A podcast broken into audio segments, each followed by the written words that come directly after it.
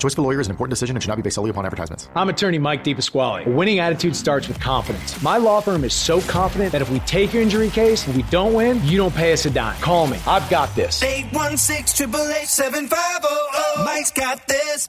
All right, let's go ahead and get back into football and bring in Baser Linwood coach Rod Stahlbomber. And you got a Remax Big Three game this week playing Shawnee Heights, a, a team that got off to a, a slow start in a lot of close games, and then they played uh, last week and, and and really got a big win and and look like they're they're kind of rounding into form. That's a team that's that's always good. Coach Swift does a great job with them in terms of how they prepare, whether or not their you know their talent level may wane. They they're always a tough team to play. What do you what do you expect out of Shawnee Heights this week? Oh, you know, that's, you mentioned it there a little bit about how close the games they have. We, we've really emphasized that with our kids, that we can't let the record fool us. Uh, they're eleven points away from being four and oh. Um, you know, lost an overtime game to Bonner by a point, lost a game by three, and lost a game by like seven. So, uh, no, they're a very good football team. Um, they had really the record even last year isn't a great indication. They played a brutal schedule with COVID. They picked up Lawrence, picked up, um, you know, DeSoto. They, they had some good games there. And um, and had like six guys that he's Coach Swift said that tore an A C L last season. So those guys are back and, and they're talented. I think they had eight uh, returning all league honorable mention kids uh, from last year that are back. So now he, Coach Swift's got a really talented bunch, and, and we're expecting a pretty good game. Coach, talk to us a little bit about your quarterback and what he's accomplished in the first four weeks, and and where he what, how he fits into your scheme of the offensive things, and exactly what he brings to the table.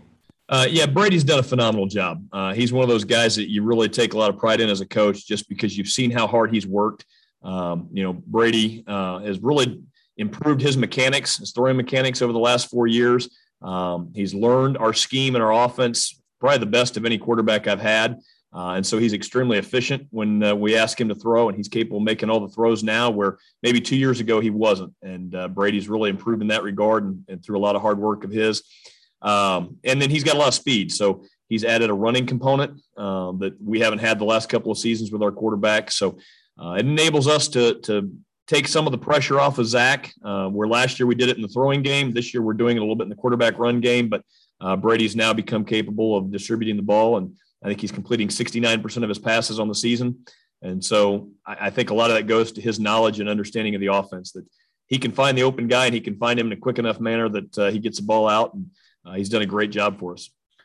Defensively, I know that we talked before the season, we talked a couple weeks ago, um, that you bring a nine back, and that unit has been fantastic. Um, the, the closest game you've had is a, another thing I want to talk about. You picked up the center game when DeSoto uh, had to had to drop because of COVID. How how fantastic, one, you won it, which that's always good to win it, but to get a game against a team like Center that has a lot of good athletes, is well coached, that you may not see, to replace a, a game that you you probably wanted to have, a DeSoto game that's a good testing game, and how your defense benefited from that and, and, and has gotten even better the, for a unit that's been fantastic this year. Uh, no, absolutely. Uh, you know, yeah, credit to, to Coach DeLong and Center for for agreeing to play that game for us on short notice. And, you know, we try to to load our schedule up whenever we can, and, and we knew they'd be a really well-coached team and, and have a lot of good athletes, and, and they definitely provided a test that Uh, hopefully it'll prepare us uh, for a playoff run when we start seeing some some teams with some better athletes in the playoffs. And uh, and just it was a playoff-like atmosphere. It was a home game. And um, you, despite the, the shakeup, we had a lot of fans there, and it was a really fun game. Um, no, defensively, it was a great test for our guys. Uh, we had seen uh, some heavy run teams.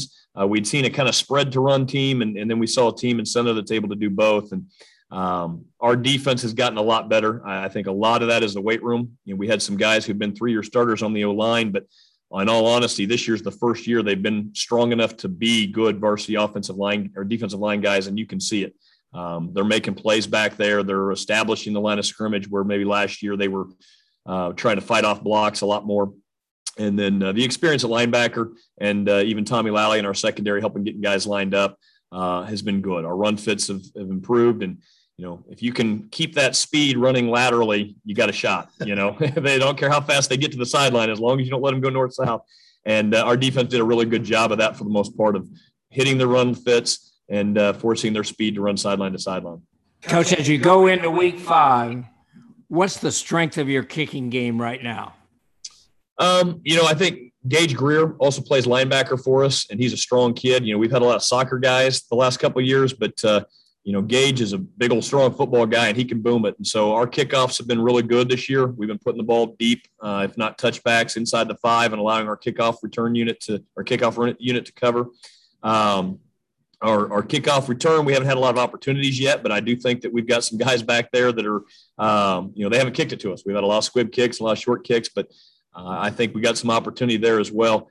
I think the big strength for us in the special team is our two-platoon system. We have a lot of starters that it, uh, start on special teams for us because they get a chance to rest during offense, get a chance to rest during defense. So we're very senior-heavy, very starter-heavy on, on all of our units, but uh, I would say our kickoff and kick return units uh, probably our best so far.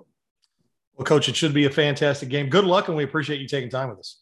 Yep, absolutely. Thank you guys for having me.